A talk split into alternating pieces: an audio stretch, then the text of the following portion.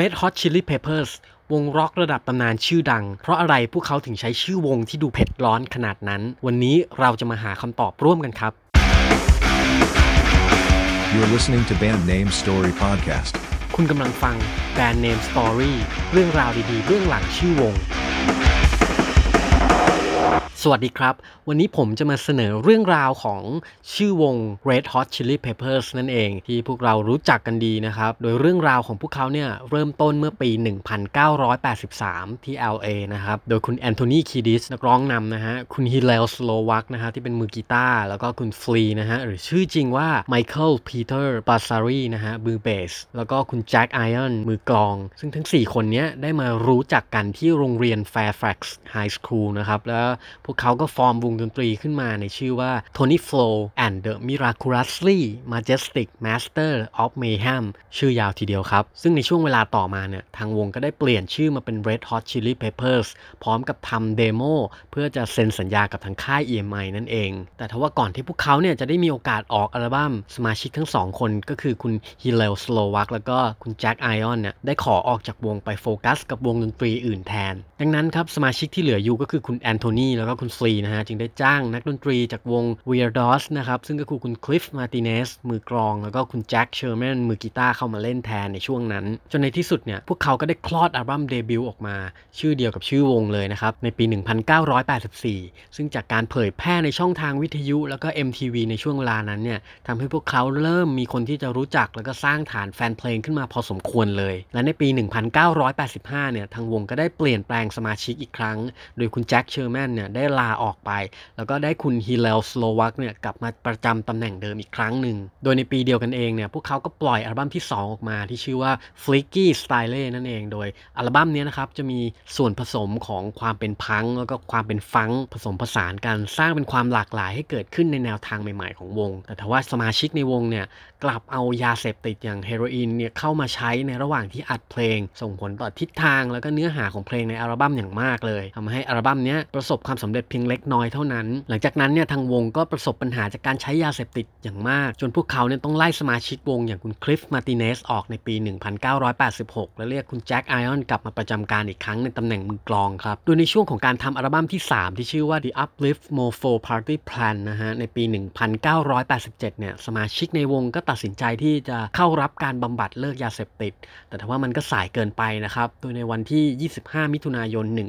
1988 เนี่ย คุณฮีเลลสโลวักเนี่ยก็ถูกพบเป็นศพด้วยสาเหตุการตายจากการเสพยาเกินขนาดนั่นเอง สร้างความสะเทือนใจให้สมาชิกในวงอย่างคุณแจ็คไอออนเนี่ยทำให้เขาตัดสินใจลาออกจากวงอีกครั้งหนึ่ง แล้วก็ภายหลังเนี่ยจากที่เขาทำใจได้เขาก็กลับมาเล่นดนตรีอีกครั้งหนึ่งให้กับวง Pearl Jam นั่นเอง โดยต่อมาเนี่ยทางวงก็ได้สมาชิกใหม่อย่างคุณดีเวน Blackbird McKnight นะฮะมาแทนในตำแหน่งกีตาร์แล้วก็ได้คุณ D.H. p e l i g r o นะฮะอดีตสมาชิกวง Dead Kennedys เนี่ยมาแทนในตำแหน่งมือกลองนั่นเอง ซึ่งต่อมาไม่นานเนี่ยคุณ DeWayne McKnight นะฮะก็โดนไล่ออกแล้วก็ทางคุณ Peligro เนี่ยก็ได้แนะนำมือกีตาร์ฝีมือดีอีกคนหนึ่งเข้ามาอยู่กับวงแทนนะฮะซึ่งก็คือคุณจอห์นฟรูชเต้นั่นเอง และภายหลังเนี่ยจากที่ออกทัวร์ร่วมกันทางวงก็มีเหตุให้ต้องไล่คุณเพลิโกรออก เนื่องจากสาเหตุเรื่องยาเสพติดนั่นเองนะครับซึ่งนี่ก็เป็นที่มาของสมาชิกคนสำคัญของวงอย่างคุณแชดสมิธเนี่ยที่เป็นมือกลองเนี่ยได้มีโอกาสเข้ามาร่วมวงในตอนนั้น แล้วก็กลายมาเป็นสมาชิกสุดแกร่งที่พาวงไปสู่จุดสูงสุดของเส้นทางสายดนตรีของพวกเขานั่นเอง โดยในปี 1989 เนี่ยพวกเขาก็ออกอัลบั้มชุดที่ 4 ที่ชื่อว่า Mother Muse ซึ่งสามารถไต่อันดับความดังไปเรื่อยๆ ในชาร์ตต่างๆ เรียกว่าเป็นฟ้าหลังฝนหลังจากที่ผ่านพ้นวิกฤตการเปลี่ยนแปลงสมาชิกของวงไปนั่นเองครับ จนกระทั่งในปี 1991 นะครับ พวกเขาก็ได้ทำการย้ายสังกัดไปอยู่กับทาง Warner Music แล้วก็คลอดอัลบั้มที่เรียกได้ว่าเป็นตำนานของวงการเพลงออกมา ในชื่อว่า Blood Sugar Sex Magic นะครับที่มาพร้อมกับซิงเกิล Give It Away ที่ทำให้วง Red Hot เนี่ยเป็นที่รู้จักในวงกว้างแล้วก็ยังสามารถคว้ารางวัล Grammy Award ในสาขา Best Hard Rock Performance ไปครองได้อีกด้วย ซึ่งในซิงเกิลต่อมาเนี่ย Under the Bridge ก็สามารถไต่ขึ้นไปถึงอันดับ 2 ของ Billboard Hot 100 Chart ได้อีกด้วย เรียกว่าเป็นความสำเร็จที่ถาโถมเข้ามาอย่างไม่ขาดสายเลยทีเดียว โดยหลังจากอัลบั้มประสบความสำเร็จเนี่ย พวกเขาก็ออกทัวร์คอนเสิร์ตร่วมกับวงดังๆ ในช่วงเวลานั้นอย่าง Nirvana Pearl Jam แล้วก็ Smashing Pumpkins อีกด้วย โดยในระหว่างนั้นเองเนี่ยสมาชิกในวงอย่างคุณ John Frusciante เนี่ยก็ประสบปัญหาการใช้ยาเสพติดเช่นเดียวยวกัน จนทำให้ต้องออกจากวงไป แล้วก็ได้ทางคุณ Dave Navarro เนี่ยมือกีตาร์สุดเท่จากวง Jane's Addiction เนี่ยเข้ามาเสียบแทน สลับกับคุณ Jesse Tobias นะครับที่มีการสลับสับเปลี่ยนกันไปมา แต่ว่าพวกเขาเนี่ยก็ยังมุ่งหน้าสู่ความสำเร็จอีกมากมายในตอนนั้น ไม่ว่าจะเป็นการได้เป็น headline ในเทศกาลดนตรี Lollapalooza ในปี 1992 นะครับการได้ปรากฏตัวในซีรีส์การ์ตูนอย่าง The Simpsons การได้ขึ้นโชว์ใน MTV Video Music Award แล้วก็งาน Grammy Award นะฮะและได้ขึ้นโชวในเทศกาลดนตรีสุดยิ่งใหญ่อย่างวูดสต็อกของปี 1994 ด้วย จนในปี 1995 เนี่ย พวกเขาก็ออกอัลบั้มที่ 6 ที่ชื่อว่า One Hot Minutes ซึ่งถือว่าเป็นอัลบั้มที่มีกลิ่นอายกีตาร์ในแบบ Heavy Metal Psychedelic Rock ที่ทางคุณเดฟนา v าโรเนี่ยใส่เข้าไปนะครับ ซึ่งในภายหลังเนี่ยทางวงได้มองว่าแนวเพลงในอัลบั้มเนี้ยมีความหม่นหมองแล้วก็เศร้าส้อยจนเกินไปนั่นเอง และระหว่างที่ออกทัวร์เนี่ยทางวงก็ประสบปัญหาเดิมๆ ทั้งเรื่องยาเสพติด แล้วก็เรื่องความสัมพันธ์ภายในวงนะฮะจนในที่สุดเนี่ยความสัมพันธ์ของวง Red Hot กับทางคุณเดฟนาวาโรเนี่ยก็เป็นอันต้องจบลงด้วยความเห็นทางดนตรีที่แตกต่างกันนั่นเองครับ โดยในปี 1998 เนี่ยทางวงก็พยายามที่จะตามจีบทางคุณจอห์นฟรูเตเช่นะฮะกลับมาร่วมงานอีกครั้งหนึ่งแล้วก็ในปี 1999 เนี่ยทางวงก็ออกสตูดิโออัลบั้มชุดที่7นะครับ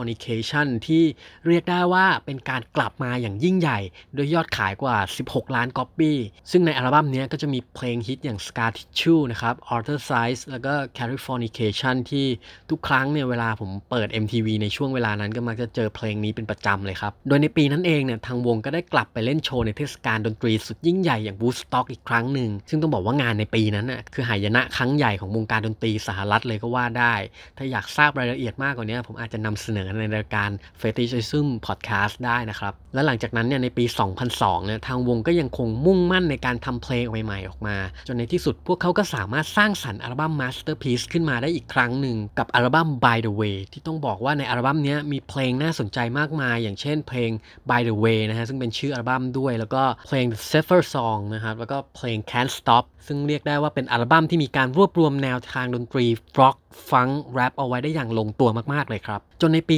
2006 นะครับ พวกเขาก็ได้ปล่อยอัลบั้มชุดที่ 9 ออกมากับ Stadium Arcadium นะฮะ ที่ในตอนแรกเนี่ยทางวงตั้งใจจะทำออกมาเป็นอัลบั้มแบบไตรภาคนะฮะ แต่ก็เปลี่ยนใจออกมาเป็น double album ที่มีเพลง 28 track บวกกับเพลง B-side ของพวกเขานั่นเอง ที่มาพร้อมกับซิงเกิลแรก Dani California ต่อด้วย Tell Me Baby แล้วก็เพลง Snow Hey Oh นะฮะ ซึ่งก็เรียกว่าอัลบั้มนี้ประสบความสำเร็จตามอัลบั้มก่อนๆไปเช่นเดียวกัน โดยหลังจากที่จบอัลบั้มนี้พวกเขาก็พักวงกันไปยาวๆเลย อย่างคุณ Anthony เนี่ยก็กลับไปใช้ชีวิตกับครอบครัวนะฮะ คุณ Flea ก็ไปเป็นอาจารย์มหาวิทยาลัย รวมถึงมีการทำ solo project ของตัวเอง แล้วก็ไปร่วมงานกับศิลปินท่านอื่นอยู่บ้าง อย่างคุณ Thom Yorke ด้วยนะฮะที่ไปร่วมงานกัน แล้วก็ทางคุณ John Frusciante เนี่ยก็ออกผลงานเดี่ยวออกมา ส่วนคุณ Chad Smith เนี่ยก็หันไปฟอร์มวงซูเปอร์กรุ๊ปนะครับกับเพื่อนศิลปินคนอื่นๆ ในชื่อวงว่า Chickenfoot นะครับซึ่งจนกระทั่งในปี 2009เนี่ยทางคุณ John Frusciante เนี่ยก็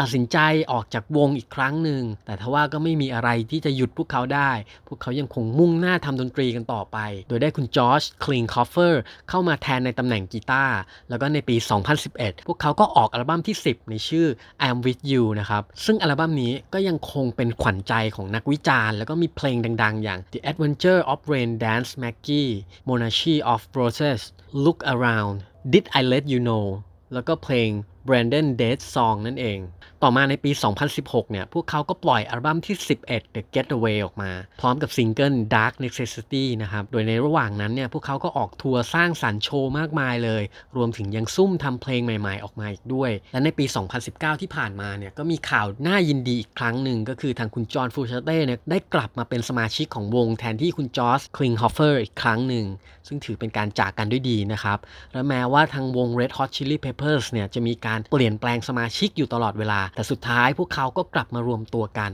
แล้วมุ่งหน้าสร้างสรรค์เพลงดีๆ ให้กับแฟนๆ ได้ติดตามอยู่ตลอดจนถึงปัจจุบันนี้ครับ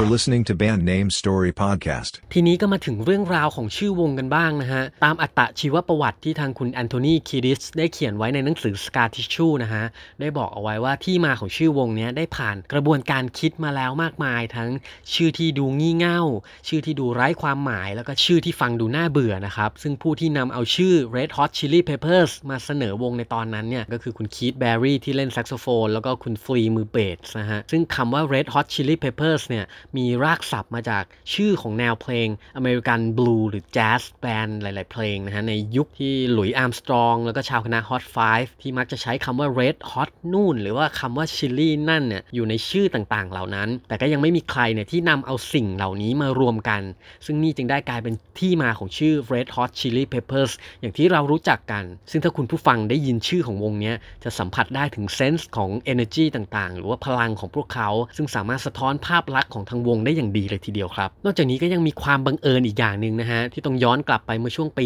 70 มีวงดนตรีร็อกของอังกฤษเนี่ยมีชื่อวงที่ละไม้คล้ายคลึงกับพวกเขาโดยไม่ได้ตั้งใจ ซึ่งก็คือชื่อวงว่า Chili Willy and the Red Hot Peppers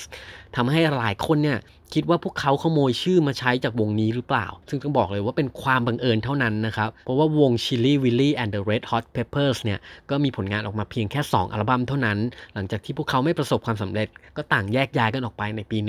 1975 นั่นเอง จะเห็นได้ว่าวงนี้จบไปตั้งแต่ยุค 70 แล้ว แล้วก็ทาง Red Hot Chili Peppers เนี่ยจึงค่อยถือกำเนิดขึ้นมาในยุค 80 ขนาดเป็นชื่อวงที่ฟังค่อนข้างจะ random ขนาดนี้นะฮะก็ยังไม่วายที่เกือบจะซ้ำกันได้ ถือว่าเป็นความบังเอิญที่ไม่ได้ตั้งใจจริง ๆ ครับ แล้วก็ผ่านพ้นกันไปอีกหนึ่งตอนสำหรับชื่อวงในตำนานอย่าง Red Hot Chili Peppers ที่หลายท่านอาจจะไม่เคยทราบมาก่อนว่ามีรากฐานคำเนี่ยมาจากดนตรีในสไตล์แจ๊สแล้วก็บลูนะฮะ ในตอนต่อไปเนี่ยอยากให้ผมทำเรื่องราวอะไรวงไหนสามารถบอกกันมาได้นะครับ ขอบคุณทุกท่านที่ฟังแล้วก็วันนี้ผมต้องขอตัวลาไปก่อน พบกันใหม่ตอนหน้า สวัสดีครับ You're listening to Band Name Story Podcast.